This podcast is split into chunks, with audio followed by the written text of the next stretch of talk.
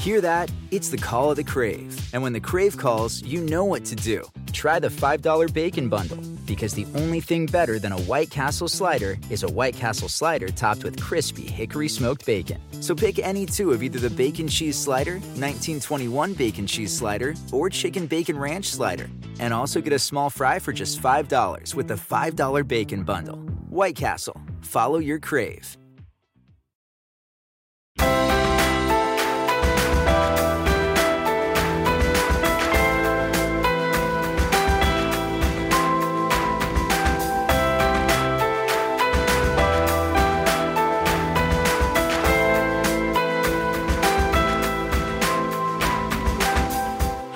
And welcome to the Happy Hour podcast with Jamie Ivey. I am your host, and it's Friday.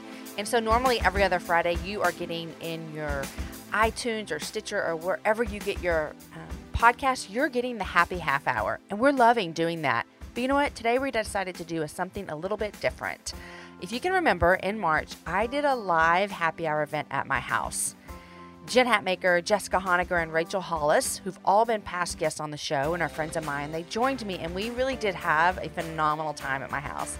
It wasn't just the live component that made it so great, but we legitimately had great conversations. Being joined by that many awesome women on stage on the show made it like a regular happy hour show, but on steroids.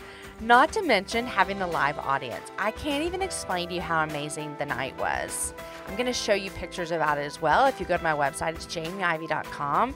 And I'm going to have all kinds of pictures to show you how wonderful the night was. And it was so wonderful and amazing that I didn't want to leave out all of you guys who weren't able to come. So we're offering the show to you for a dollar.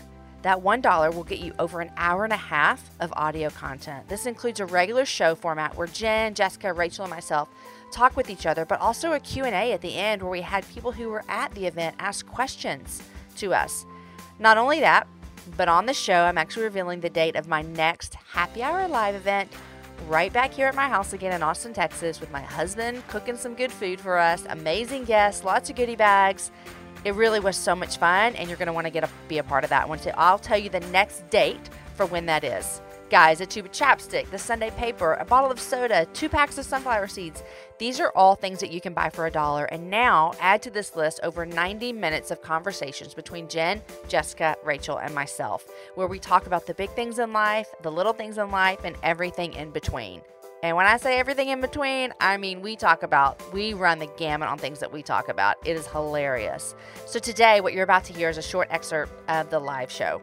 I literally had so much trouble picking which section to use for today because there were so many good ones to pick from, but I think you're going to love this one in particular. Guys, after you listen to this part of the show, or before you listen, or when you're listening, however you want to do it, go to jamieivey.com slash March, like the month of the month of March from when the show is in. So jamieivey.com slash March, and you can pre-order a digital download of the live show.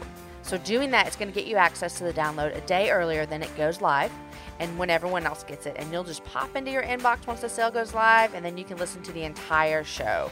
Okay, guys, here is my live conversation with Jen Hatmaker, Jessica Honegger, Rachel Hollis, and just 120 of my closest friends in my backyard with my husband making awesome tacos. Enjoy. Okay, ladies, I want to talk to you guys about success. Okay, you three, and I want to set it up this way. You three are both very successful women, and what I what I hear a lot when I talk to women about success that I don't hear men doing is when I talk to women about success, their first words are like, "I'm not me. Like I'm I'm not. I haven't done anything successful." If we had men up here on this stage and they were having a discussion and they said, "Tell me something that's, that's contributed to your success," they could list five things, right? But as women, we go, "Oh, I'm not not me. I'm not successful."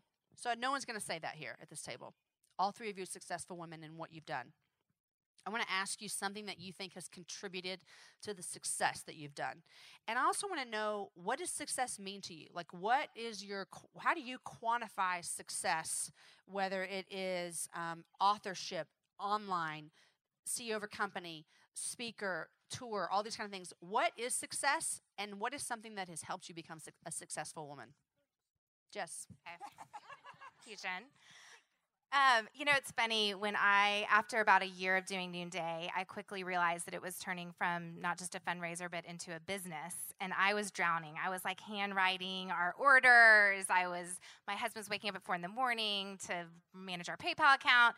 So I got together with a friend of mine who had his MBA from Wharton, and I'd met him in Africa several years ago. He had a micro, he had been running a microfinance loan institution. And after about a month, he said to me, Hey, I have really enjoyed just hearing more about your business, and I'm ready actually to live off of my life savings account in order to be your business partner to see if this thing can really go somewhere. He has three children, one of them has Down syndrome.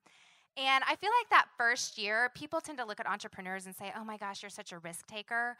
But actually, usually entrepreneurs believe so passionately in their vision, it doesn't feel like a risk. it's like, well, yeah, this is going to be successful, of course, right? Because you're doing so much to make it be. But I feel like that was like my real point of risk taking. And so we took this personality test, and it said that I will take a risk only if I know it's going to be successful, mm-hmm. which basically sums, sums up perfectionism. Right. And so I feel like I've had to really redefine what success looks like for me because I think often I can look like, can think success is about winning. It's about being the first, it's about being number one. And I really just changed that definition to mean that it means about being faithful to who God's created me to be. And out of that place, being faithful to do what God's created me to mm-hmm. do. And that really is how I define success. So I think on a daily basis, you know, what, what does a successful day look like for me? Am I being faithful to the thing that He's put in front of me? Did that free you up a little bit when you changed that idea of success? Oh, it seems yeah. like that'd be freeing. Oh, yeah. Just because I, I did really. I mean, I never thought I was a perfectionist because I think perfectionists are skinny and have clean houses. I am neither. And they're, like, and they're room moms. yeah, and they're room moms. So I am oh, none of the girl. above. Let's put a pin in room moms. Yeah. So if you look at me, I wouldn't think, oh, I'm this perfectionist. But when when I think about what was holding me back from just going for it and being free to just be this businesswoman, even though all the friends around me were, a lot of them were, um, you know, stay-at-home moms. A lot of them were homeschooling moms, and so I just compared myself, and I thought, gosh, my definition of success of being a successful mom is not what all my friends are doing. And so that's really what held me back. And now I'm really free from that because I'm just like, no, God's I, this is what God's called me to, yeah. and I'm going to celebrate. Yeah. I'm going to celebrate that. I know you've come so far in that. Just as a friend, I know that you have. Um, I've seen that transformation in you, and I just before before we move any further here, I just want to make sure everyone knows that we all work outside of the home, um, and a lot of people don't. And there's nothing wrong with either one. This is just what perspective you're going to. I just need to clarify that real quick. Jen, what about you? What do you think? First, what do you clarify as success, and what do you think is like helps you with that? Yeah, great. All great questions and a great discussion. I um, it, it's hard to ever want to pin down a definition of success because I think it looks different in all of our stories. And so um, early on, I think I probably would have chased a definition of success that rightly belonged to somebody else. And that would not have easily translated into my story. And so I don't think you can really um, give a definition that doesn't make somebody else feel like more and somebody else feel like less. Do you know what I mean by that? Um, for me, early on, I would say some of the early contributors um, to beginning to really thrive in my space um, came from some hard fought battles. I, I entered into kind of a spiritual leadership place. And at the time, I really um, probably spent a great deal of my time early in the early years emulating other people that were already succeeding in that space. And you guys, I mean, honest to goodness, I can go back and right now, thank you, Lord, that none of those talks are recorded. Um, but I can read some of my early writing and I can remember, even look through some of my early notes on talks and just see exactly who I was imitating. Do you know what I mean? Um, and so, somewhere in those early um, in those early years, God really set me free from that. And so I think for me, I can I can point to one um, one clear path through just um, a season of thriving that would apply to all of us, which was God just said, Really, really, please listen to me, Jen. I really just want you to be you. Um, and I am a specific brand. Do you know what I mean? Like I I don't fit naturally into my environment. I am not like my counterparts. Um, I color outside of the lines of a lot of my colleagues. I say things they don't like. I care about things that they find uncomfortable. Um, and so I, it, it, there's a cost, honestly, to it. And so, um, but I felt so liberated in it that for me, the benefit to being genuine and being my honest and truthful self was worth the, and is still worth the cost.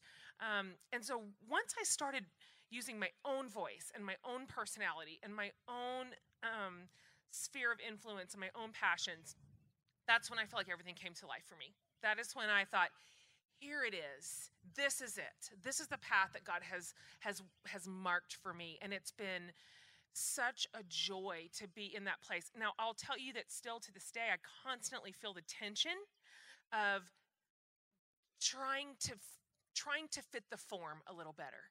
I feel that constantly. Um, my my world is very. There's a lot of pressure to be a certain way when you're a woman who's a Bible teacher, who's a spiritual leader, and then sort of a cultural thought leader. Um, and so I feel the tug constantly to make some of my peers happy. Um, but I am I'm more pulled towards God's call in my life to be my own self.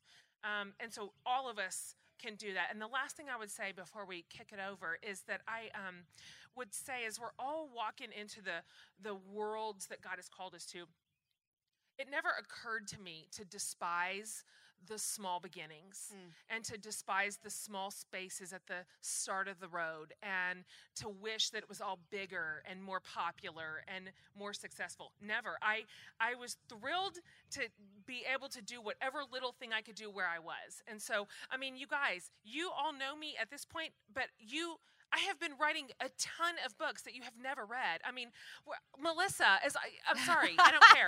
Melissa is our. Melissa, raise your hand yes. and wave. Just do it. I don't care, Melissa. She's our good and dear friend. We're in separate clubs together. I mean, like, we vacation together. And Melissa's introducing me one time to one of her friends, and she's like, This is my good friend Jen. She's like written two books. I'm like, Melissa, I have written 11. 11. And so I, I spent a lot of years doing work that no one ever saw. And I'm, I do not despise that.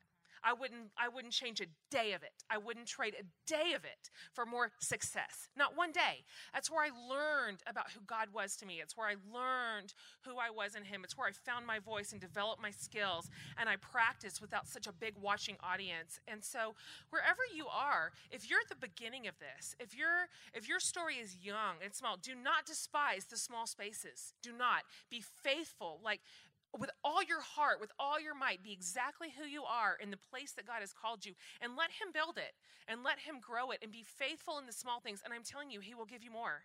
Um, and so those are the things that have sort of guided me on. Um, and so I don't really chase success. I really don't. And I hold it really loosely. And if it goes away tomorrow, I'm going to assume I have something else to do. Um, and so that's sort of that's sort of how I have come to this day. I love it. I love it. And and I think about that too. I've said I've said this before. I don't want to have regrets in life because I I believe things happen for a reason and all that kind of stuff. But I do have this regret when I look back. well, I just said I don't have regrets, and then I said I have this one. Except for this one. Except for this one. It's not really a regret, but a regret. But I look back on my life, and I have four kids. And when my youngest daughter, the year before she went to kindergarten, all I wanted was for her to go to kindergarten. Like literally, it felt like I had been given the worst. Is she in here? Hi, baby girl. Love you, boo. Love you, boo. What I wanted, what I what I thought about that for year, her to learn and get an amazing education. Yes what I thought, what I wanted that year so badly is to have all my kids in school. I wanted it so badly. I felt as though if that would happen, then I could do something with my life. And I look back on that year and I think to myself all the time, I wish I wouldn't have thought that every single day because she went to school and I never get to go back to when I had her with me. Yeah, and that year's gone, you know? And so I look back and I always think about that as this regretful, like, man, I wanted so bad to do what I do now, but I pushed it and I pushed it and I wanted it. And I always think about that when I when I talk to women who are just like they have dreams, they have desires, and they have babies all around them. You know, we know this. I just want to look at them and I want to say to you that have these dreams and desires and you feel like all you do is change diapers is that one day they all go to school. Well, and God doesn't waste anything. I mean, Exactly. I worked at a jewelry store for a year. I was doing midwifery in Bolivia in the middle of nowhere. I was a teacher with course, chickens running amongst me in Guatemala. Amazing. I flipped houses. I did real estate. I've done a million things. Five years ago, I was pawning off my gold jewelry at a pawn shop in Austin to try to fund the website that's now Noonday Collection. And so I think in this instant gratification culture and this perfectionistic culture, we just see the shiny. But shiny happened. There's a lot of things that go on to lead to that. Right. Yeah. And I someone asked me the other day, what do you what what makes what would you say when your podcast is successful? This is happening, and I thought about that, and I said. When I feel that the happy hour is a success, is when I feel if women are being encouraged, if women love Jesus more, and if women are having a good time. And so I always say, like, that's when it's a success. And that was happening at episode 10, and that now happens at episode 78. There's just more of them. Guys, wasn't that great? That is a very small snippet of the kind of conversations that we had this night. I love those conversations of successful women speaking into each other's lives about some of the things that have made them successful. I cannot even tell you how much fun the rest of the show is. We may or may or not have talked about sex a little bit, maybe about peeing on our pants, um, parenting, showing ourselves grace. I mean, the, the list of topics that we covered is so wide. It was so much fun. If a ticket to the live show wasn't in your budget, or if you live halfway across the world, shout out to all you guys listening in the UK, Germany, China, South Africa, France, Australia, and New Zealand. I still want you guys to be able to have access to the awesome conversations and communal atmosphere that the night had. Now, I can't do anything about you missing out on Aaron's pork tacos, but just go to jamieivey.com slash March and you can get everything else from that night. Okay, guys, that is it for this Friday. I hope you have an amazing weekend. Mine's going to be fabulous. My entire family is coming to my house, and I love those weekends. I will see you next week when my friend Shelley Giglio joins me for the happy hour.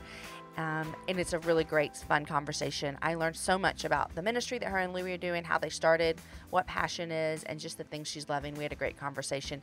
Guys, thanks for listening to the happy hour. Um, I can't wait to announce when the next live event is either. So listen to hear that as well. You guys are awesome. Have a great weekend. Have fun with your girlfriends this weekend and have a happy hour with a friend. I'll see you next Wednesday.